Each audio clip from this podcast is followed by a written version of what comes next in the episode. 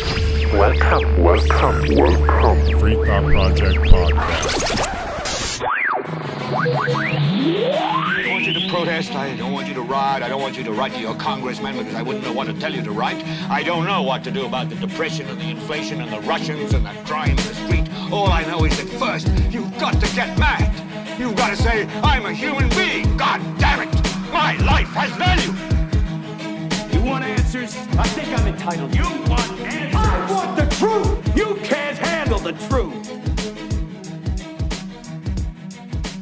Hello again, free thinkers, and welcome to another episode of the Free Thought Project podcast. My name is Jason Bassler, and joining me today is the Free Thought Project editor in chief, Matt Agorist. And we have the Free Thought Project contributor, the brilliant Don Via Jr., joining us. And we also have special guest, a reoccurring guest, world renowned researcher Gavin Nascimento joining us today. So, guys, we have a special show for you all today. We had to improvise a bit after our guest this week canceled. Well, I, I guess more accurately is they didn't really cancel. It was more of just like a no show, which I guess happens from time to time. Uh, we were supposed to talk to someone from the Stop Cop City activist group, which, for those of you who aren't familiar, uh, the city of Atlanta is currently in the process of building a sprawling $90 million, 380 acre training facility for both police and firefighters. And the, the protests uh, escalated earlier this year uh, when a protester was shot and killed by police. And it's been a very messy fight for the police accountability activists who I think they're probably more of like the lefties. They probably more align with like the Black Lives Matter type of activism. But nonetheless, we know it's an important issue and we wanted to give it some airtime for our audience to be more familiar with it as it is, you know, significant. But uh, that will have to wait for a future episode because today I'm here with Matt, Gavin, and Don to talk about something else, which is quite urgent that many people simply aren't aware of or just don't understand. So, today we're going to be talking about various chemicals and pollutants in society that are causing a lot of health problems for both people and animals. And of course, the ecological damage that's happening on a massive scale. So, we'll be discussing the PFASs, which is uh, you know one of the forever chemicals.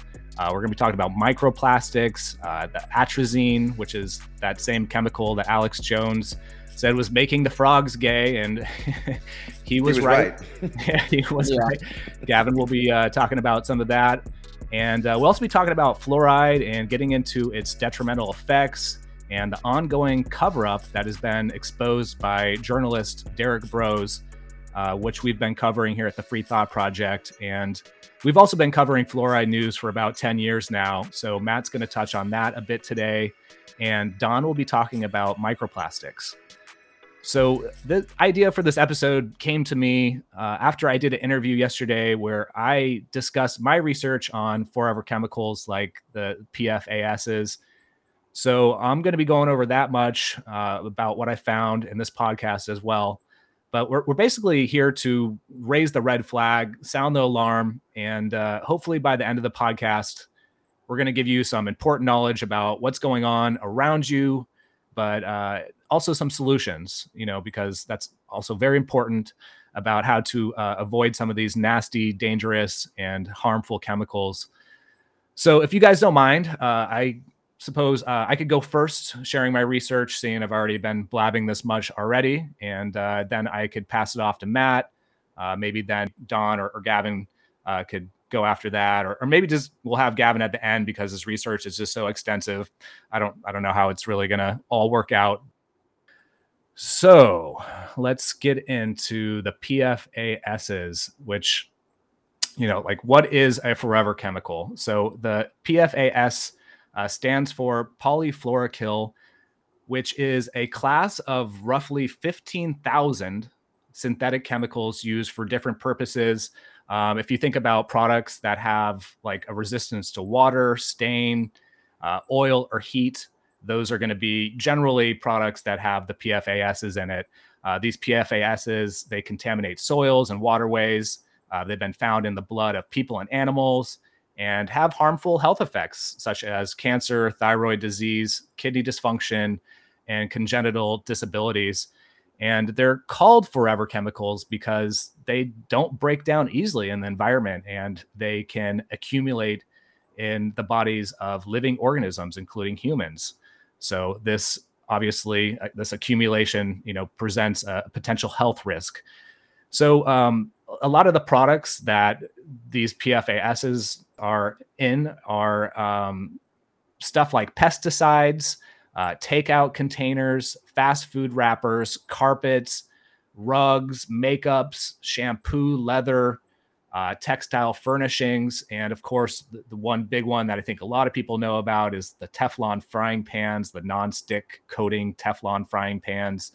Um, it's even in paint and uh, most commonly found in the firefighting foams to, to put out uh, fires. So they've been manufactured since around the 1940s, but only within like the past 30 to 40 years have they been really used frequently. And uh, I saw a quote by the University of San Francisco that said that PFAs are now ubiquitous in the population and environment. So uh, even though there's only a, a, few of these these these types of products that have the PFASs in them, uh, they're still being found basically all over the place. And some of the most widely used food pesticides in the US are contaminated with these uh, potentially dangerous levels of toxic PFASs. Um, and I, I, was hoping to get into that in a little bit. Uh, but multiple studies have established that crops actually ab- absorb these pesticides, these PFASs, and they can be ingested by humans. So, uh, you know, that's pretty significant. Yet, you know, most of the food in the U.S. Uh, that's grown conventionally have been sprayed with these pesticides that have the PFASs. But don't worry, guys. Uh, the FDA is here to save the day. Actually, no, they're, they're not. They've only been get, monitoring the PFASs in food uh, since 2019, and since then it, they've detected them in fruits and vegetables. Uh, and as of right now, they haven't set any limits or protocol for their use. So, um, you know, why doesn't somebody do something, right? Like, that's the question. Like, well, somebody is doing something. Uh, Maine has actually stepped up to the plate. And in a, a recent agreement, um, three different chemical companies, uh, Chemours Company, the DuPont Incorporated Company, and Corteva Incorporated have all recently settled claims that they contaminated several U.S. public waterways with these PFASs. Uh, of course, the companies deny the allegations, but they have ultimately been um, they will ultimately pay a 1.1 billion dollar fine uh, as part of the settlement. And just to give you guys um, a little context, you know, if you split that three ways, DuPont will only be paying around 300 million, and that's after they made 13 billion in 2022. So uh, that's barely, uh, you know, a drop in the bucket. It's it's not much even of a, a slap on the wrist. Um, so one of the aspects of this that seems the most significant, the most significant is that there is, as of right now, no proper way to dispose of these PFASs in a way that's effective, efficient, and doesn't create a whole new host of problems. And because these PFASs are so widely used in industrial processes and added to literally thousands of consumer products. They've been found in our sewage systems at high levels. So, you know, take a second to think about that. That, you know, so the problem now becomes when the human waste is separated and filtered and treated, uh, there's this this byproduct that's loosely named sewer sludge. And I'm pretty sure that's not its scientific name, but this this sewer sludge presents a problem because of the amount of the PFASs in the human waste. And there really hasn't been, as of right now, an effective way to destroy them properly. So um, when I was looking into this, I had to shake my head because years ago, um, this sewage sludge was just dumped into the ocean. Like they didn't, they just threw it in the ocean, which of course caused numerous environmental problems such as uh, dead zones. And as a fix, as a solution, the EPA decided about 30 years ago to approve this sewer sludge as a fertilizer, right? So, like, of course, it's not just the sewer sludge by itself. There was like other compounds that had to be added in, but this presents problems of its own. And uh, the fertilizer with the PFASs, you know, still contains these toxic chemicals that end up in groundwater. Uh, they usually make their way into rivers, streams, and drinking water. And um, a little context here, you know, when this was tested, the, the level of PFASs compounded in the sewage sludge fertilizers were 100,000 times higher than the level that the EPA considers safe in drinking water. So, as I mentioned, you know, Maine is actually doing something. And even though I'm not usually a fan of bans, Maine last year became one of the first states to ban the practice of incorporating the sewage sludge as fertilizer and is currently trying to find efficient ways to remove all the PFASs from the sewer sludge that often gets uh, used as fertilizer. And in both Michigan and in Maine, they have found widespread contamination in the soil of every single field that they've checked where the sludge has been spread. And uh, both states have started to order tainted farms to close. Uh, according to state officials, at least 49 farms in Maine were found to be contaminated. And uh, as of right now, four farms have been shuttered completely for testing too hot. Uh, Maine is investigating about 1,100 sites where state records date back to the 70s, where this sludge was being spreaded around. And unfortunately, like most things with government, you know, the investigation is just a slow process. And after a year, Maine has only tested about 182 sites, which is less than 20% of Maine's known sludge spreading locations. Uh, but of course, you know, this creates a new challenge with this ban. It's how to effectively dispose of these PFASs uh, thoroughly and effectively. Um, a Boston University expert uh, on PFAS issues and a sewage system engineer, uh, Laura Orlando, has basically said that the difficulties eliminating these PFASs is a nightmare. And it said that that's why you don't see facilities all over the place, these types of treatment facilities, because there's just really no way that they've found in a large scale to be able to dispose of them. Now, multiple setting or multiple studies have found that they can be eliminated in laboratory settings, but the real world successes aren't as easy, and they're in questions after several high level facilities uh, couldn't provide satisfactory results.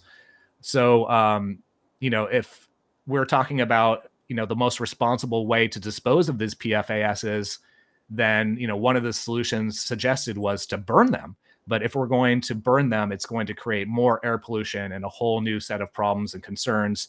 And air pollution isn't largely regulated in the US as of right now. So it's there's a long way to go you know before there's a, a successful model of how to dispose of this. Uh, and a success you know if there were to find a, a solution it would be um, it would be amazing because this is kind of like a growing agricultural crisis. And uh, th- as of right now there's just no real clear direction as of how to filter and clean uh, these pfas's and effectively in a way that would be scaled for the large amounts that would be necessary for the proper disposal so um, i actually found a, story that i want to share with you guys about a fourth generation family farm that recently had to close in maine because of these PFASs. And uh, the story was originally from the Portland Press Herald, and it, it highlights exactly why so many farms are disappearing, uh, not only in the U.S. but around the globe. And in fact, I actually just saw a, a headline um, of a study recently that showed around the world that farms are on the decline. And of course, there's multiple reasons for that, but um, so yeah, I want to get into this uh, this family farm story here. So the the the farm was called uh, the family that owned it was called uh, the Dostie. It's called the Dostie Family Farm. And as of three years ago, uh, the dairy farm was thriving. Um, it recently had changed hands in the family. I think uh, the, the, grandpa had sold it to his son. And uh, in October of 2020, um, the buyer of the family's milk from the dairy uh, told them that it was contaminated with the PFASs. And of course, it ended up flipping their lives upside down because uh, their land is one of at least 49 in Maine that have been contaminated by these PFASs from the sewer sludge used to fertilize the agricultural fields. And uh, a lot of times, these these family farms don't have the money to do the testing for these PFASs because they're just super expensive uh, like th- hundreds of thousands of dollars.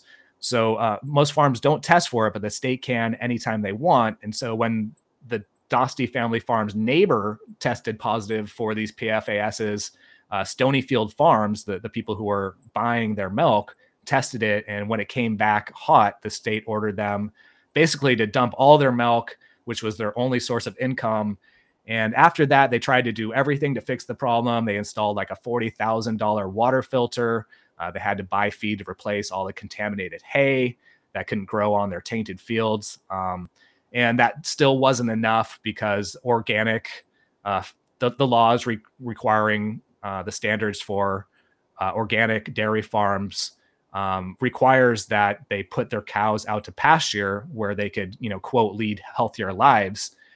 And so that, you know, they hunted for workarounds, trying to find like how they could get, you know, they, they were even considering moving their milk barn or even trucking the cows back and forth to fields that weren't uh, contaminated to graze. But yeah, it's just not cost effective, right? Like that's going to be ridiculously expensive. And so without this organic certification, their milk couldn't be sold for the high prices that they need to sell, you know, to pay down this family farm debt that they've been accruing. And so uh, within 11 months, basically, um, they, they, weren't able to produce any product. Uh, they had no income at all coming in. Eventually, they had to auction off the last of their herd to pay down their debt. And uh, it's stories like this that break my heart because not only do we need these family farms and small farms that aren't controlled by you know these big um, monopolies like big beef and stuff, but like this farm was the family's purpose, right? Like now they don't know where they're what they're going to do, what kind of career they're going to get into. I mean, they've had to resort to finding other jobs like trucking, but this is all because of government, you know. And it, it turns out the previous owner of the Dostie farm decades ago had spread this PFAS tainted sludge as a fertilizer on the farm fields back when the Maine Department of Environmental Protection was telling farmers it was safe. So this is all due because of government. And as of right now, the state is investigating about 1,100 sites where st- state records date back to the 70s. Um, so I guess the question becomes like, you know, did they know? Did these company these chemical companies know? And I actually was able to dig up uh, some some research about that as well. Um, so in 1959, DuPont scientists actually found that PFASs enlarged lab rats' livers and likely caused birth defects in workers. But still, the company told its employees that were working with the substance that uh, the compounds are about as toxic as table salt.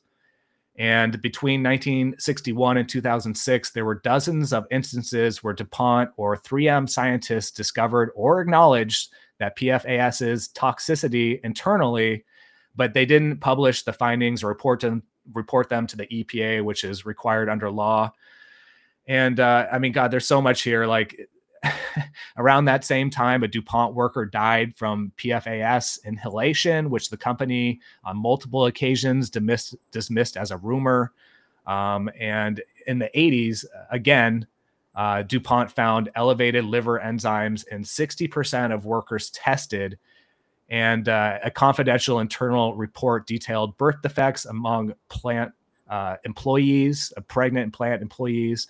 And uh, so yeah, there, there has just been a whole bunch of uh, kind of cover up when it regarding this. And I guess I'll, I'll, end with this. The one that was probably the most significant that really kind of shows the kind of backdoor dealings with this is that uh, as these, you know, the media and public scrutiny started to increase in the 2000s, uh, DuPont's vice president at the time, Susan Stalnecker, wrote an email to the EPA in 2006 with a subject line urgent EPA action needed, saying we basically basically saying that we need the EPA to quickly, like first thing tomorrow, say the following: one, that consumer products sold under Teflon brand are safe, and two, further to date, there are no human health effects known to be caused by PFOA, which is a type of PFAS.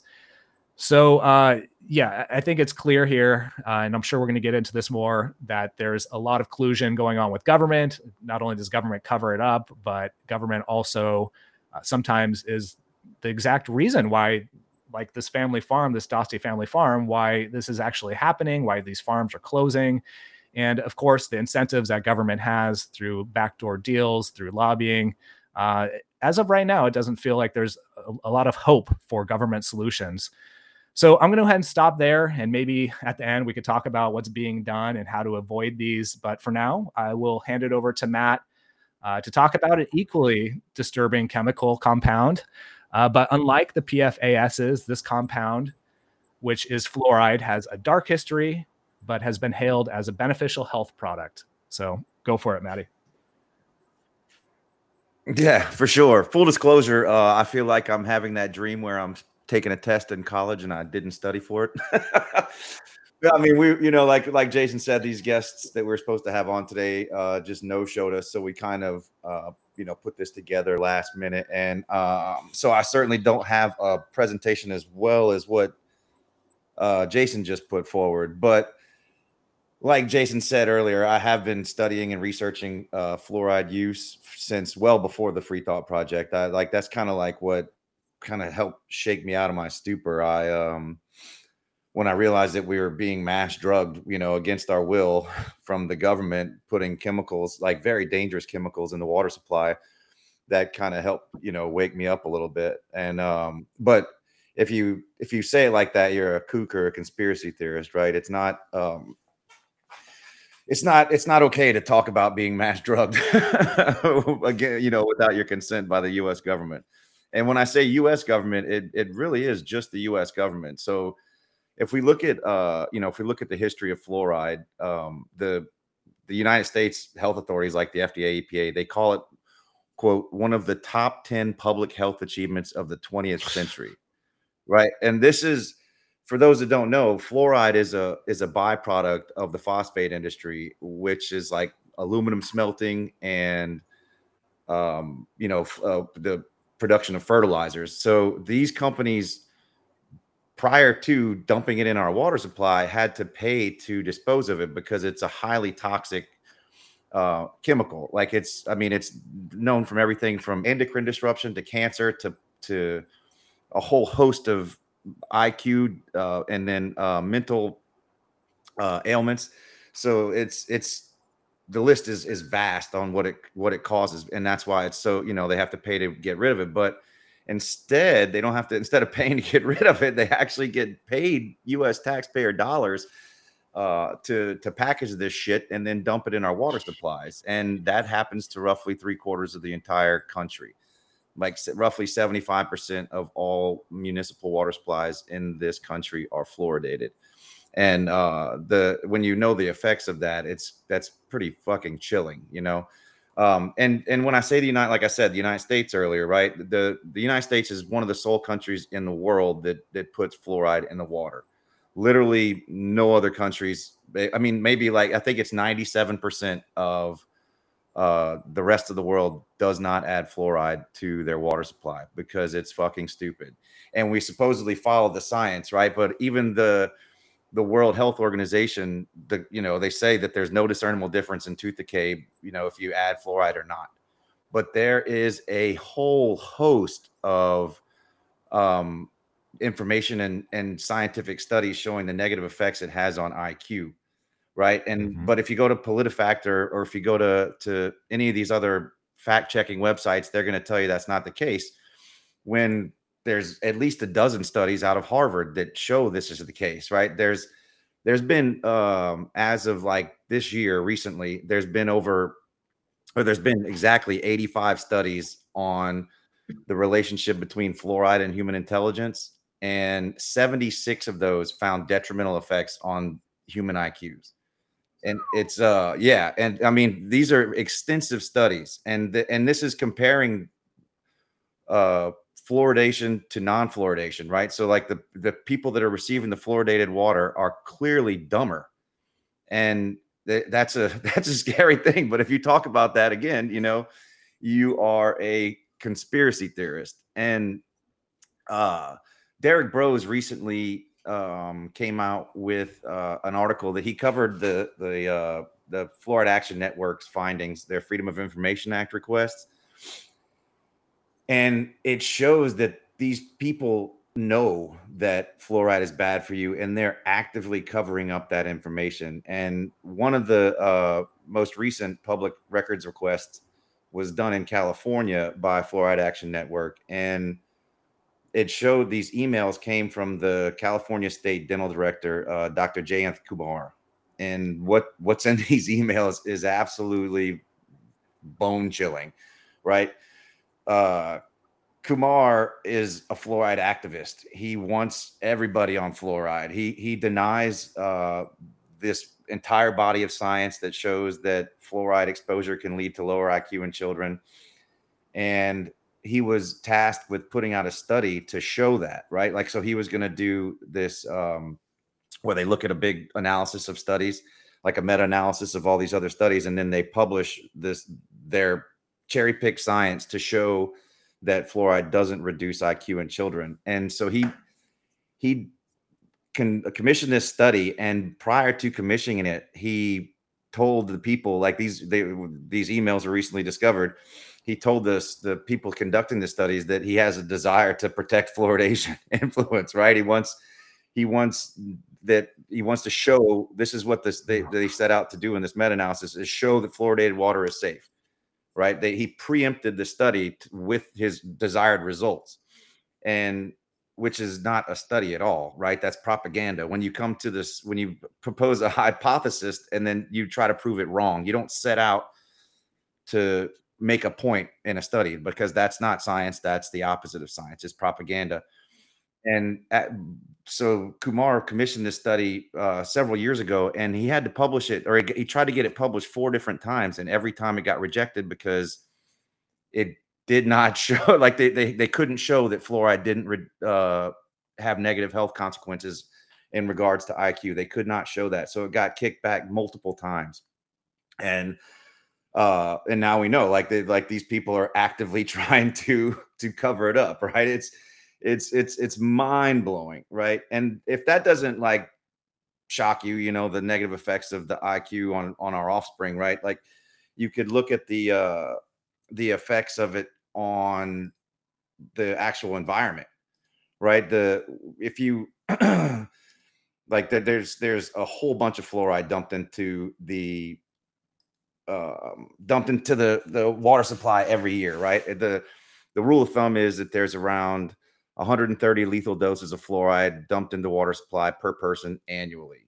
And what's a lethal dose for a child? It's 200 milligrams.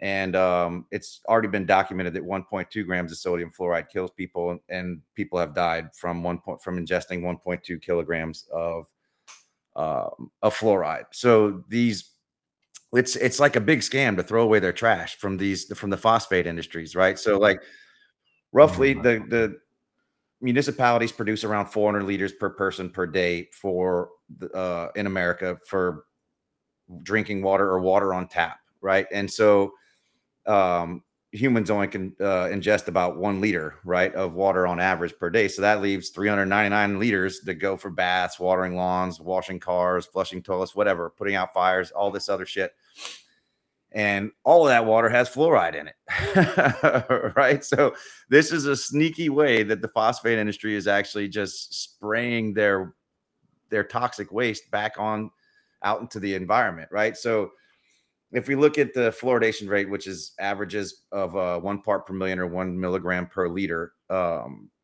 that's the target dose of this medicine you know for for for humans in the united states who are being drugged without consent um, so therefore, like every 400 liters of water supplied to each citizen is uh, full of 400 milligrams of fluoride. Um, and since only one milligram of that is the is swallowed, the 399 milligrams of excess fluoride literally gets flushed down a sewer, sprayed out into lawns, and it's fully legal toxic waste dumping, dumping, right? And uh, and the if you look at the numbers, if you just do some simple math, right? You you get 140 grams of fluoride per person uh, each year. That's uh, 140 grams gives us our rule of thumb, you know, of 130 lethal doses lethal doses of fluoride per person per year dumped into the environment. So you multiply uh, 130 times, you know, uh, 150 million people. I know there's more people in that in the United States, but that's the current fluoridated drinking supplies. Around 150 million people. Um, that makes 20 billion lethal doses of fluoride per year dumped into our environment. That's a over 10 million tons of this shit that's spread across yards, dumped down toilets, you know, bathed in, showers, pools, all that.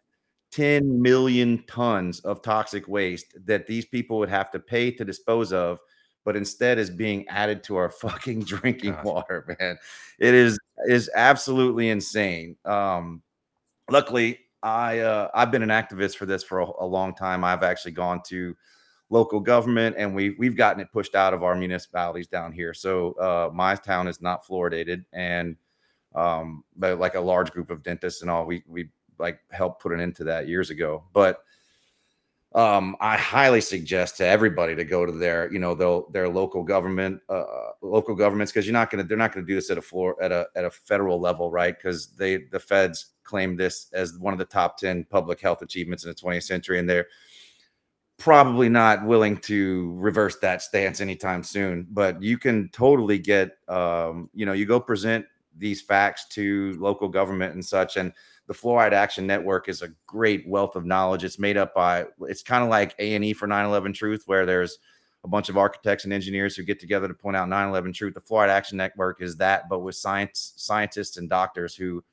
uh, and PhDs and have who uh, and dentists who have come forward and and gathered all this evidence, and they have like toolkits and shit. You can go and you there's like literally one of the toolkits is called Steps to End Fluoridation in Your Community. So you could do this. You start local, and I mean, I'm living proof. You know, we did it down here, so I highly suggest you do the same thing. I mean, this is this is mass poisoning of the American population and the rest of the world. Like just to prove, like the rest of the world does not do this. We're the like one of the only countries in the world that does this, and it's known toxic. There's there's thousands of pages of studies that show the toxicity, and those who deny that are literally denying the science and and they're the ones that are the quacks and they're the ones that you know that should be exposed not the people that have been reporting on this and doing this research for for decades and trying to you know save humanity but that's about all i got because i didn't study for this test last night but Yeah, that that was great, man. And all, all we have to really do, if we're going to compare, you know, these government agencies to activists uh, organizations, just look at their incentives, right? Like, what incentives do these activist organizations like the Fluoride Action Network have? Like, th- their incentive is to try to promote truth. spread disinformation and and what did what did they get from that you know right so we always have to kind of keep that in the back of our mind and of course i would also mention guys like definitely be filtering your water even be filtering your shower water i know uh, there's like berkey filters that you could put on your shower so you're not getting sprayed down with all that stuff Yeah, that's uh, one thing I wanted to point out. Sorry to interrupt, but no. um, with the in regard to fluoride filtration, there is no filter that takes out fluoride. You can't filter it out with a standard carbon filter.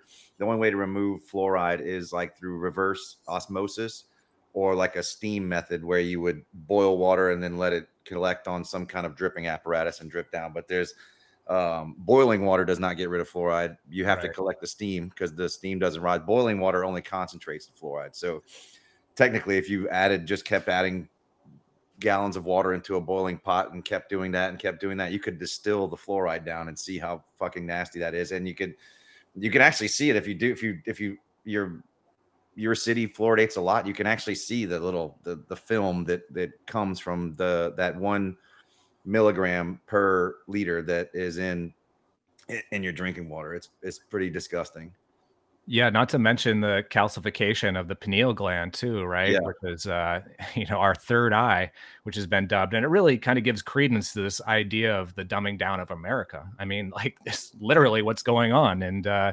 unfortunately, a lot of people don't have any clue.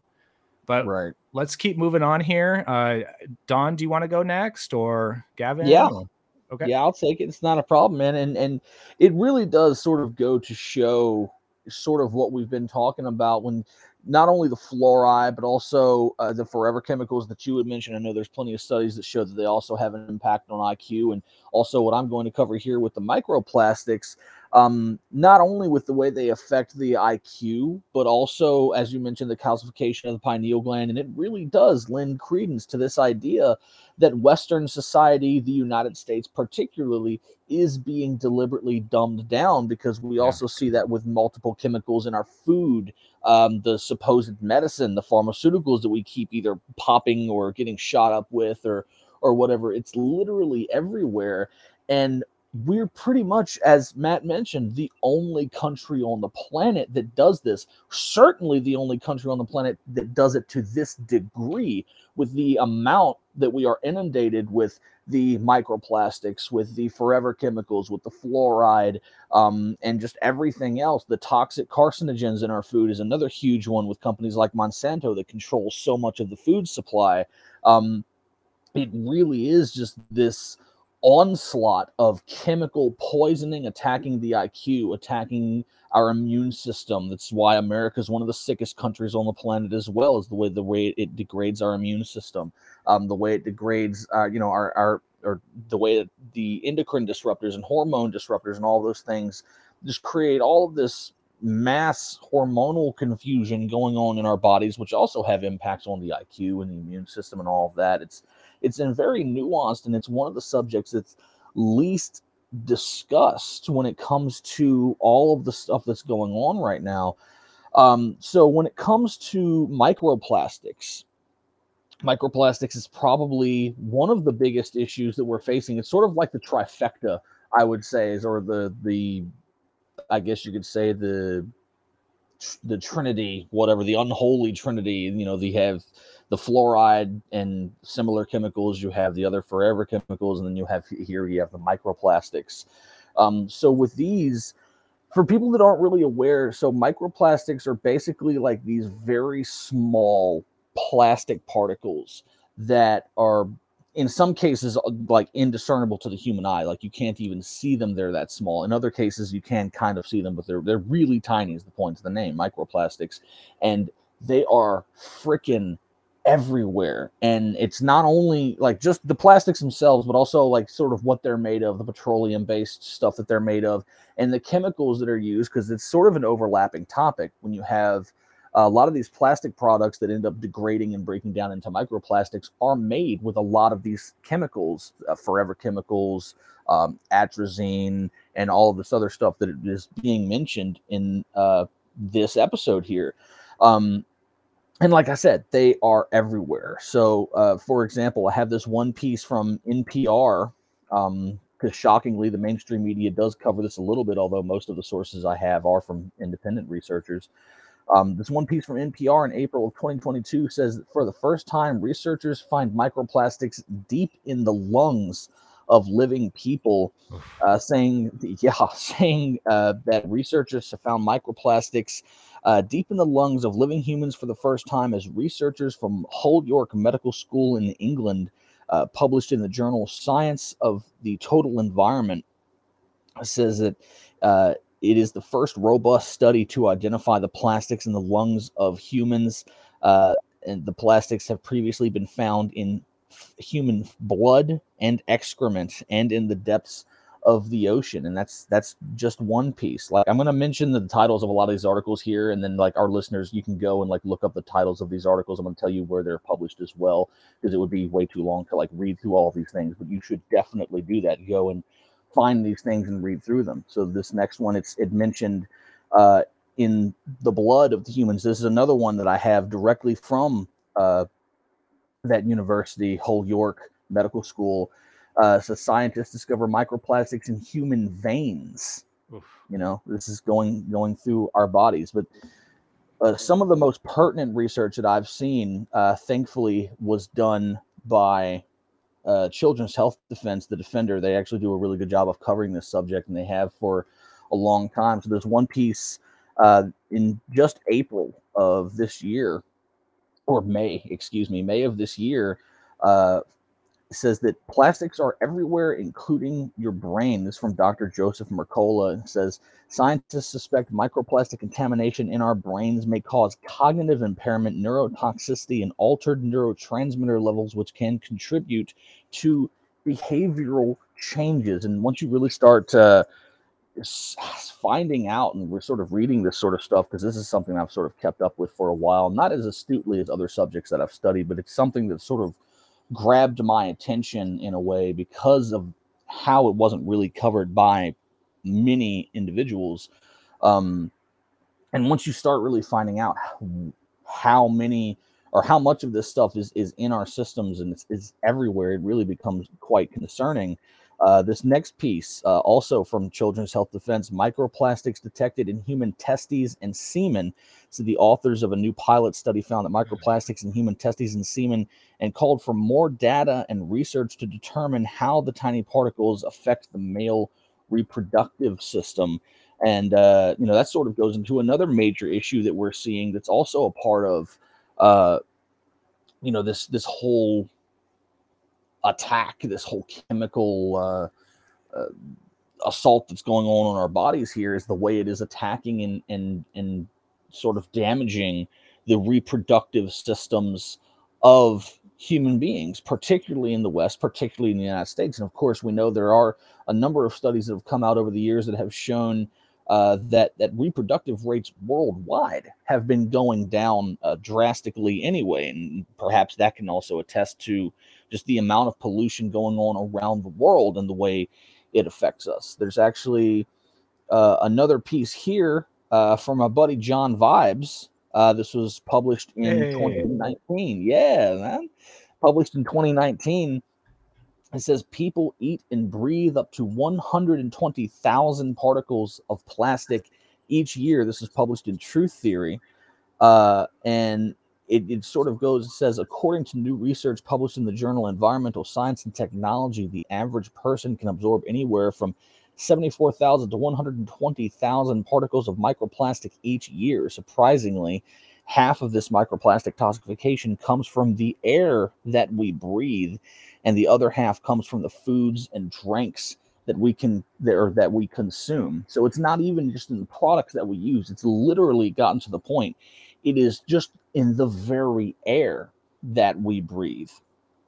There's this uh, another article here again out of Children's Health Defense says microplastics could cross over from mother to fetus. A new study shows the authors of a peer-reviewed study showing microplastics uh, past pregnant rats' intestinal and placental barriers leading to impaired fetal development concluded uh, concluded the same could be true for humans uh, and it, it's it's so damn scary when you really think about this because you know it's it's in the food it's in the air it's passing through our blood it's in our brains it's now being passed from mother uh, to child or at least plausibly from mother to child in the human species and as we know uh, it definitely occurring in animal species. There's another one that I saw uh, that said, uh, you know, that plastic pollution or the microplastic pollution is being found in animals that are being studied here.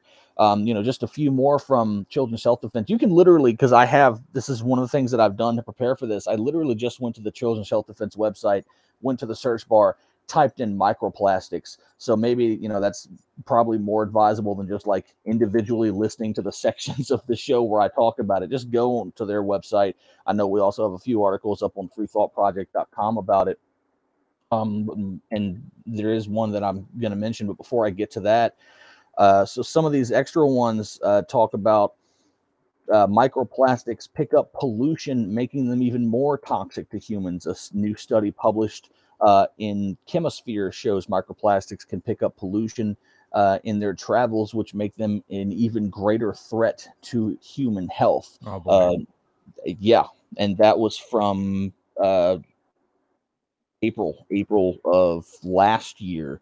Uh, one from March of last year, breakthrough study uh, shows microplastics in human blood. I think we had already mentioned that one, um, but there's there's plenty of them. And then again, I think one of the biggest contributors of this, uh, certainly now, is there was a piece that Matt wrote for the Free Thought Project in April of last year. Says study shows most people now have microplastics found in disposable masks in their lungs. So we already knew that, but then this study shows that so many of those microplastics were coming from the useless, and I say useless very fervently if anyone's read my articles about the subject, the absolutely useless face masks that everyone was so forced to wear during the scamdemic COVID 1984, whatever the hell you want to call it. Um, and Gavin's done fantastic work on it too. I know he has like a five hour documentary that and a huge chunk of that covers masks. And I'll be here. I'll be sure to shut up in a second so that he can get to his portion. Um, but yeah, man. So like we there was already such plastic pollution in the world, uh, damaging the oceans, the animals, uh, the air, the water, the food, and we're starting to see that now, just sort of bleed over into our human bodies, attacking the reproductive systems, IQs, um, you know, just, uh, the way that we breathe, and everything. And uh, it's it's just really scary, man. And, and so that was already happening. Then add on three years of forcing people to inhale plastics and and bacterias and whatnot from uh, you know those stupid ass masks and we ha- we haven't even yet to see the harm that microplastics are really going to do to human society because that's sort of a thing that's it's going to take a while before those effects to really get in. Maybe the next generation or a few years down the road we'll really start to see the detrimental effects of it. Hopefully uh, as more research and study is done into this and people from an academic level start raising the red flags and ringing the alarm bells like hey this is actually an issue. But of course you know, as we've seen with the fluoride issue, how they carry that on a silver platter and the uh, forever chemicals, which is just brushed under the rug at the behest of these massive corporations that pretty much own everything and everyone. I'm not going to hold my breath for that, but I'll go ahead and shut up and let, let, let us get to Gavin. there was a article from Business Insider in March 25th, 2022 that the world was throwing away 3 million face masks every minute and that was from 2022 so who knows where we're at now and yeah. that's crazy don to hear that yeah the microplastics are in the brain because i mean hey like we already have enough uh, pollution from the fluoride you know contaminating our, our pineal gland and uh, gosh the whole sperm counts like dropping thing like i mean i'm sure you guys heard about that but in the past 50 years average human sperm counts have dropped by 51.6 percent and total sperm counts have dropped by 62.3%. So this is probably, I mean, the things that we've already just talked about are probably big factors in this, right? Yet fluoride is linked to lower sperm count for sure. Right. Yeah. And and yet nobody's really talking about this. And just a couple more things that I, I wanted to mention about the the microplastics, and then we'll hand it over to Gavin to do some cleanup and, and wrap things up. But uh, the Independent recently reported that humans inhale a credit card sized equivalent of toxic microplastic particles every week. And so that almost sounds crazy, right? You're like, well, how in the world would something like that, like, how is that even possible? Well, we just saw, I shared a couple articles with Don that microplastics are being found on cutting boards, right? Like cutting boards are releasing millions of little microplastic particles. Uh, I guess last but not least, Gavin, if you want to tell us everything that we've missed, or maybe even discuss some of the history of some of these these chemical companies. Awesome, man. Um, first of all, very good information from every single one of you guys, man. I, I learned a lot myself personally. Also, with Don mentioning about the face mask wearing, I had never considered that. That actually brings a new dimension into what took place during the so-called pandemic.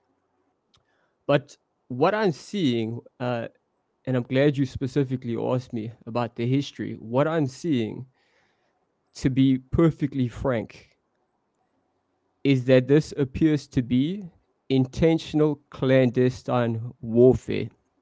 So, in other words, this is chemical warfare. It's just very shadowy and it's very covert. So if we look at the historical backdrop, because I try to trace back the historical genesis and I try to understand the context of those times. So, for example, Jason, you were talking about the DuPont company.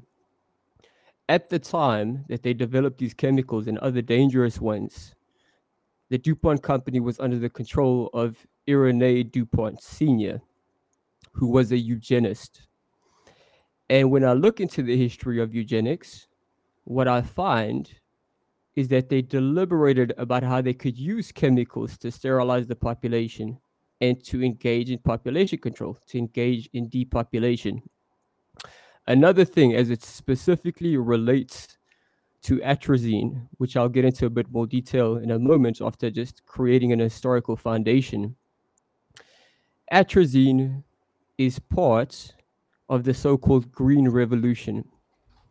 Because whilst it was very theatrical and it had all the right the right appearances in terms of uh, its sales pitch and how it how it looked, I mean the Green Revolution, it sounds so fantastic. But that also ushered in and served as a platform for agrochemicals. And who was behind the Green Revolution, right? Follow the money. That's one of the most basic tenets as a researcher. Well, it was the Rockefeller Foundation and the Ford Foundation. And when did this take place in terms of historical context? Well, it actually began during World War II. Now, as I've covered in my publication, which people can find a truncated version of on the Free Thought Project's website, and we've discussed this on the podcast in prior podcasts, during World War II, both uh, Henry Ford and his son, Edsel Ford, and then, of course, the Rockefeller family, they were major patrons of Nazi Germany, which were engaged in eugenics. And the two organizations were the most prolific patrons during this time, during the Green Revolution's time. They were the most prolific patrons uh, number one sponsors of population control programs, such as the one that took place in India, that culminated in several million sterilizations. So I don't want to get hung up on the topic of eugenics. We've obviously covered that before. But for those who are listening to the first time and they're saying, what is that? To keep it simple, guys, it's just an extreme form of population control. And amongst its ranks included not just the leading philanthropists, the leading businessmen, the leading politicians, but also leading scientists. Now, eugenics was the pseudoscientific narrative that some people are superior to others genetically. Now, it's framed as being about white supremacy, but it's just about elitism because there's all kinds of different skin colors that engaged in eugenics the significance of this, and to try to surmise this very quickly so we can move on more specifically to the topic at hand, is what took place in Nazi Germany was all about eugenics. And again, guys, it's important to look at my work on this topic. Again, you can find it on the Free Thought Project. It's called A History of Elitism, World Government, and Population Control. What took place in Nazi Germany was all about eugenics. That's what culminated in what we recognize and call today the Holocaust. What people don't recognize is Nazi Germany and Hitler and so on and so forth. They were inspired by powerful philanthropists, politicians, and so on and so forth in the US and in England. Major patrons of this, again, were the Rockefellers, specifically through the Rockefeller Foundation, and the Ford Foundation worked very closely with them. They were behind the Green Revolution.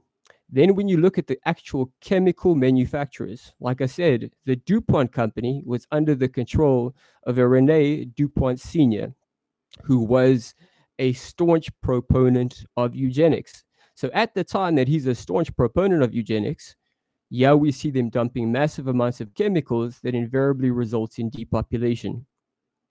Now, the same is true for uh, for for atrazine. It's a gender disrupting chemical. It results in cancer, but it's a major infertility, um, like a spear of infertility. Now, just one other thing before I actually forget this, because it's such a significant point, is in the wake of World War II, when the world became aware of, oh my goodness, this is what eugenics is about, because the context that they put it in is quite similar to what we just lived through we oh this is science you know to be with face masks and lockdowns oh this is about science but really it's about scientism. It's about establishment science. There's an agenda behind it. They did the same thing with eugenics but what took place in the wake of world war ii is people became uh, aware obviously of nazi germany. And they said holy shit this is what eugenics is about. So it had attached to it a horrible name. And then high ranking eugenists in the US and abroad, they began to deliberate about how can they continue their agenda but do it covertly. And we, in fact, have a very incriminating document, a letter. It's a it's an authentic letter from a guy by the name of Carlos Paton Blacker. He was the general secretary of the British Eugenics Society and a founding member of Planned Parenthood International, where he is writing to Dorothy Brush, another prominent figure historically in Planned Parenthood International, where he's talking about something called crypto eugenics. And he basically says unambiguously, we are going to implement this agenda. And what it basically is, is you pursue population control, you pursue the agenda of, of eugenics, but under a different name and through different means. And as I've already covered, again, I highly recommend people to check out that publication. They started to weaponize environmentalism, they started to weaponize family planning. And from what I'm seeing as well, as more and more evidence emerges, they weaponized the chemical industry. So, with all of that said, for example, these forever chemicals, they trace back to DuPont. They were polluting the water supply for decades, which invariably resulted in, in depopulation. And of course, people can say, oh, it's about money. But the more you research, the more you dig in, you realize, yes, there is a layer, there is an element of monetary gain for the lower level of elitism. But for the higher level, it's about population control. And so, with that said, who is the company that was behind this chemical atrazine? Now, first, just to give a little bit of an introductory understanding, atrazine is a herbicide. It's a chemical herbicide, and it is extremely dangerous and it's it's ubiquitous. It's only second to glyphosate, and in some countries, it's more prolific than glyphosate. In fact, at, in one occasion, back in 2017 when I gave a presentation, I spoke about it briefly. At that time, it was the most prevalent uh, contaminant chemical in the drinking supply in the US. Excuse me. Now, the significance of this is again, if you look into history, during the late 60s and the 1970s, when they were engaged in population control efforts, very clandestine, at least by those standards. Today would never work because of the internet. But back then, prestigious scientists and doctors were openly deliberating on engaging in population control methods in science journals, in prestigious science journals. So one specifically that comes to mind. So they talked about how can we, you know, maybe add a sterilant in the water supply or in the food supply. How could we go about doing this? In one of them specifically, it was published in 1970 by a guy by the name of Carl Djerassi. He's sometimes referred to as the father of the contraceptive pill. This publication in 1970 was called Birth Control After 1984. And they're very clever on how they do this, where they deliberate about it, but they kind of talk about it like it's just them speculating. They're not really exploring this, but they go into so much detail that you would be remiss you would be irresponsible. You'd be foolish not to recognize the writing on the wall. And one of the things he talks about is essentially weaponizing an insecticide for the purpose of population control. And this is in 1970. and what he specifically, yeah, crazy, what he specifically outlines, and he says, it's so chilling. And all of this, again, guys, I've condensed all of this research for people to check out in that publication. But what he essentially states is because the science community will first and foremost study the effects of a, a particular chemical on the wildlife. Because of that, if it's specifically weaponized against man, it'll be especially effective. Then comes along atrazine. Now, atrazine was created by a company called Ciba Geigy. Okay, Ciba Geigy, which today is BASF. BASF was a Nazi Germany company back in the day. And the other company that manufactured it with them was also, once again, DuPont. And they did the exact same thing. So Ciba Geigy at the time, right, they were likewise uh, dumping tons, just tons and tons and tons of dangerous chemicals into a place called Toms River, New Jersey. And this massive amount of comes, uh, amount of uh, chemicals that was being dumped in the Toms River, this resulted in just a major spike in childhood cancers and other horrible diseases. And again, it was around the same time, just in the wake of World War II, when the strategy of crypto eugenics began to get implemented. So, how do we know about this today? Well, first of all, research goes back fairly far, where they recognized, like, there were studies showing on uh, rodents that atrazine was a dangerous chemical. It was causing cancers. It was destroying genitalia. It was creating lower fertility rates, uh, lower sperm counts in animal models. But specifically, there was a scientist from the University of California, Berkeley, named Tyrone Hayes and anybody can go look him up. Uh, he's even got a Wikipedia page, but always be very careful with Wikipedia. But he's out there, and he actually did an exceptional job at covering his tracks. And so what he did was he went ahead and he studied atrazine. Now, at the time when you look this up, it's going to be uh, under the, a company called Syngenta, and that's because Ciba Geigy, in fact, merged with a company called Sandoz now, Sandoz, just as a little side note, some side trivia for people interested, Sandoz was the company that supplied LSD for the mind control experiments what? during MK Ultra. Yeah, so this is very important for people. Yeah, this is very yeah. important for people to recognize and know is that chemical companies and pharmaceutical companies historically have worked very closely with the military and the intelligence community they are interchangeable. So whenever you think of chemical uh, a chemical company, you need to recognize immediately that they are engaged in some form of clandestine military operations. Always, every single time, religiously, it is absolutely accurate. And the best embodiment of this in personification is exactly Nazi Germany. Nazi Germany was its heart, its whole entire foundation was dependent on its pharmaceutical industry through IG Farben.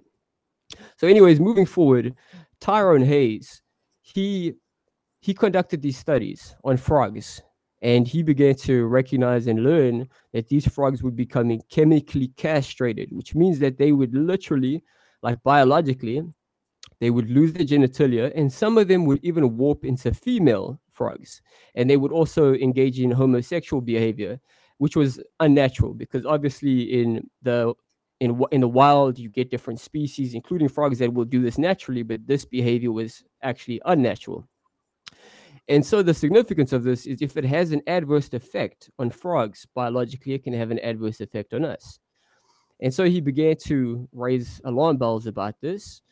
And the company at that time was actually Novartis. Uh, there's all these mergers that take place because that's how deception works. It uses a vehicle until that vehicle gets enough bad publicity, and then it moves on to a new face mask. That's kind of how it operates. A new sheepskin for the wolf. And so when he came out with this, they they threatened him, they tried to silence him, they tried to censor him, but he was really good in covering his tracks, and he bested them in the long run. And then also since then, there's been numerous studies on humans. Mm-hmm. So they found that men who have higher levels of atrazine have lower sperm counts, and babies who get atrazine in utero, which is to say when a woman is pregnant, if she has higher levels of atrazine, then the baby will be microphalanx, which is to say they'll have a micropenis and it deforms their genitalia. So they can no, lo- can no longer reproduce. Now, back in 2017, I proposed that because of this taking place, to me, one plus one equals two. It's just like a pragmatic perspective. This could be one of the reasons behind the trend in so-called gender dysphoria, like people being mm-hmm. confused about mm-hmm. their gender, right? And people said, "Oh no, you're just crazy and uh, you're homophobic and so on." And I was like, "Look, this is a relatively objective thing." Well, recently now, I think it was either earlier this year or just last year, Professor Shanna Swan, who is an excellent authority to look to on all of this information, she has uh, demonstrated, at least from her perspective, and like Jason was talking about the the steady decline in sperm rates. She has been key in that. She has had numerous uh, studies with different teams, and they have been this, the key figures behind this research. She now says the same thing that that very likely could be one of the reasons. So for myself, looking at this, and and just very quickly as well, there's something people can look up, really fascinating, um, with a, a correspondence between the vice president of Planned Parenthood and the president of the Population Council, Bernard Berelson. And I'm trying to remember exactly what this publication was called, but essentially in there, and I suppose to make it easier so people can just go track it down because I hate to give information without giving a proper source. Um, in this publication, it's around the 1970s once again, they deliberate on how they can come up with different strategies to go ahead and engage in population control. And one of the things, in addition to putting sterilants in the water, is to actually promote homosexuality. I want to make it very clear, guys. I have several of my best friends who are all homosexual. They are cool as fuck. And uh, I have nothing against people being homosexual, bisexual, whatever it might be, right? Uh, as long as you're a cool person, as long as you're, you're not a dick, that's cool with me. But, but at the, right, exactly. But at the end of the day, the objective evidence is the objective evidence, and this is clearly what it showed. So for myself, when I look at this, I'm starting to see that yes, this has been uh, weaponized. It, it clearly looks to me as though these things have been weaponized against us. And what's very interesting as well with Shauna Swan is she goes ahead and uh, excuse me that that memo that document is called the Jaffe memo. Okay, just in case somebody wants to go look it up. It's called the Jaffe memo. That's J E F F E from Frederick Jaffe to a guy by the name of Bernard Berelson. And Bernard Berelson was uh, the president of the Population Council, which, which was a, a, just a cover for the eugenics movement. Now, what's really interesting is Shauna Swan says that when scientists bring up to the chemical industry that these chemicals are dangerous, okay, you guys need to stop doing this. We have evidence it's beginning to become mountainous, that this is detrimental to human well being. Well, what do they go ahead and do? Sure, they get rid of the chemical, but then they replace it with one with a slightly different name, but it has the same detrimental effects. And what that brings me to is very recently, there was a report released from the United Nations. In fact, this was just last month. And this is this is shocking. It's disturbing.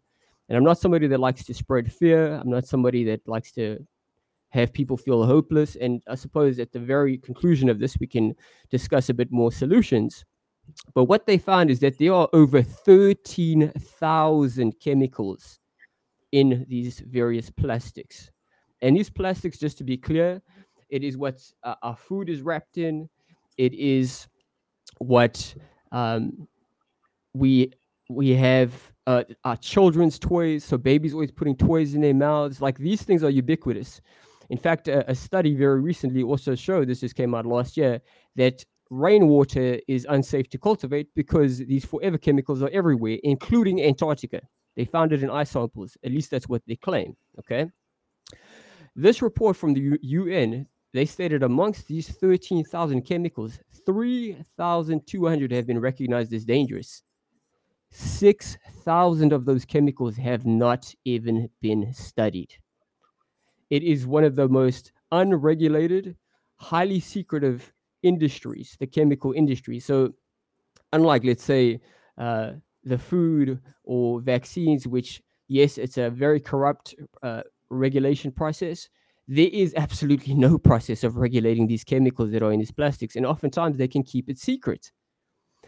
When you look at the companies that are in control of these technologies, which again, it's DuPont, it's BASF.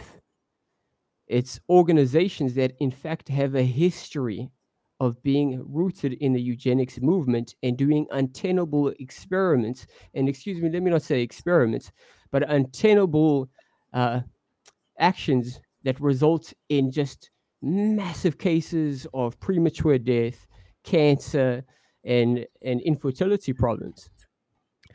So, what we are faced with I don't know how many people can fully recognize the writing on the wall here, but this is a major epidemic. Okay. Professor Shauna Swan, she in fact states, and she has all the credentials to do so. This is not a controversial authority to cite, that she believes by 2045, which, boys and girls, that's just two decades away. That's around the corner. Might seem long, but I assure you it's not. We're going to blink again and it's going to be a. She claims by 2045 human beings will no longer be able to naturally procreate, which just wonderfully culminates and coincides with transhumanism. So, in the midst of all of this, yeah, and let me just uh, wrap it up here. In the midst of all of this, I think it's so important that we move beyond j- just viewing the detrimental effects of this because it is absolutely detrimental, but to start thinking, at least considering, at least contemplating that this, in fact, is a covert form of war being waged against the population. Excellent, excellent, excellent points, Gavin. And damn, man, you're so good. I don't know how you remember all this shit, all the names and the dates and the publications and like my stoner brain just isn't uh doesn't keep up with that. So well done, my friend. But uh yeah, man, just uh once again for our audience, just to give you a reminder, I'm not sure. I think Gavin mentioned it, but his latest publication is called A History of Elitism, World Government, and Population Control. And I know he mentioned you could find a truncated version of that on the Free Thought Project, or you could go to Amazon to find that. But um, I know this is all really heavy stuff. Like it sounds like doomsday scenario, like the apocalypse is here. And I'm not gonna lie, like this is really it really is heavy. It really we're it, we're not in a good place here, guys. But we always try to end our shows with a white pill, with some positive information, with solutions. So I will go ahead and start by talking about what is being done with these PFASs. And unfortunately, as I mentioned before, there isn't a lot of government uh, solutions that I really truly believe that we could count on as as being substantial for the future. But there are some things that are finally starting to go into effect here. So. In my research, I found that currently neither state nor federal regulations require milk to be tested for PFASs, but the EPA has started to set health advisory levels for PFASs in drinking water and has taken some steps to start phasing out some of the use of these PFASs. And in recent years, uh, a number of corporations and companies, including McDonald's and Burger King, have stated that they're planning on reducing or phasing out the use of these packaging, the packaging with forever chemicals. Now, of course, if they actually do, is a different story. So we'll have to wait and see on that. Uh, as of January 2023, uh, 3M who's one of the biggest uh, PFAS manufacturers, uh, making products worth around 1.3 billion in annual sales. They currently have uh, pledged to exit the PFAS manufacturing business. So keep your fingers crossed on that. And um, yeah, the U.S. has begun taking some of the most basic steps to uh, kind of get the ball rolling with this. And it seems like the most meaningful legislation has come at the state level over the last couple years, um, not the federal level. And of course, um, you know, how can we avoid them? Well, it's hard for people to avoid these products with the PFASs. Uh, for the average consumer, it's it's nearly impossible. But some of the ways that we can, as I had mentioned, you know, is cutting back on fast food. I mean, fast food's not good for you in the first place, but these grease-resistant fast food packaging that keep oil and the meat juices and all that stuff from spilling on your clothes. They have the PFASs in them. So, uh, you know, we have to stay away from those. If you are to touch them, be very brief um, and try not to have your food in them for very long. Of course, uh, the microwave popcorn. I know it's always fun for movie night, but some experts discourage the frequent consumption. Uh, consumption of these microwave popcorns because the, the kernels are sitting in this package of oil for extended periods of time. Uh, avoid the non-stickware cookware. You know, any of the Teflon pans that are coated. Stay away from that crap. Uh, obviously, drink fluor- uh, filtered water. Um, store your leftovers, any food leftovers. Stop using the plastic crap, guys. Put it in glass containers. In fact, that's all we use for our water. I always uh, buy filtered water and we don't put them in the plastic five gallon jugs. We always use glass. It's a pain in the ass, but hey, like this is just part of you know trying to be smart about our health. And then, of course, uh, PFASs have also been widely detected in fresh freshwater fish. So always know where your fish is coming from, uh, and try to avoid products with stain resistant, water resistant, or non-stick coatings, as these often contain PFASs. So hopefully that helps. And uh, if there's anything else, Gavin, that you wanted to add, if not, we could go ahead and uh, wrap this.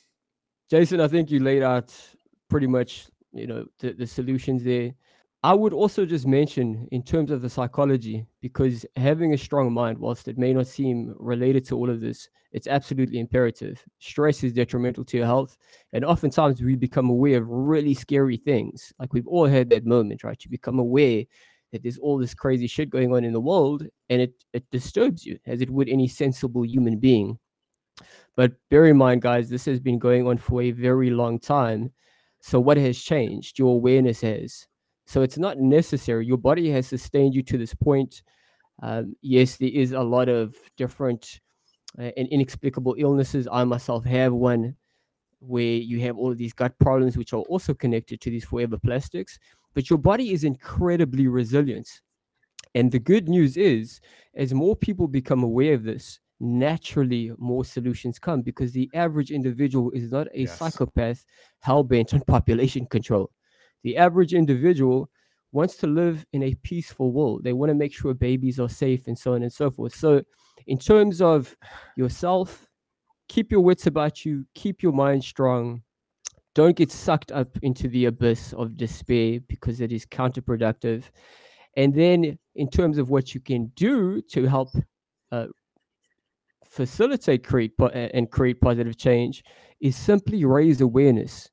I know it's not as theatrical as the nonsense that we see in the movies with explosions and you save the day and there's a happy ending, but true positive change. It's a painstaking process, but the key weapon in all of that is a verifiable knowledge and truth. So please make your friends and your family aware of this. This is a boat that we are all in together, and any sensible human being wants to obviously counter this. And the way we're going to get through this challenging time is if we do it together. Love it, man. Yeah, that that was great. That's uh, much needed advice and uh, perfect, perfect way to end this. All right, free thinkers, this episode is nearing the end. We wanted to take this time to remind you if you found value in this conversation, please consider hitting that like button and subscribing to the Free Thought Project podcast on your preferred platform of choice. It's an easy, no-cost way to support us and ensure you never miss an episode. Also, the Free Thought Project operates primarily on the generosity of our listeners. If you believe in our mission and support our cause, please consider donating or subscribing by going to the membership tab at the top of our website. Your contributions ensure we are able to continue our important work having these important conversations, and your donations help us do just that. Lastly, if you're part of an organization or own a business that aligns with our mission and values, we are currently inviting sponsorships for our podcast. This is a fantastic opportunity to promote your product or make your brand visible to our engaged audience while supporting meaningful discourse. Thank you for your support, freethinkers, and as always, thank you for listening. I just want to say thank you for you guys contributing to this spontaneous yet emergency podcast. And it was all so eye opening. And hopefully, our audience is now better equipped to understand just how massive and significant this problem really is. And, you know, hopefully, we're not living in a children of men world here in another 20 years or so. Um, but of course, it's it's not just about you know having this knowledge. It's about also applying our knowledge and putting it into action for it to be useful and beneficial in any form. Uh, but of course, in this case, we must first understand the complexity of this problem and share it with others, as Gavin just mentioned, so we could all move forward in the right direction. So, with that said, uh, I appreciate your guys' time today. I appreciate everyone listening to the Free Thought Project podcast. Talk to you guys soon. Peace.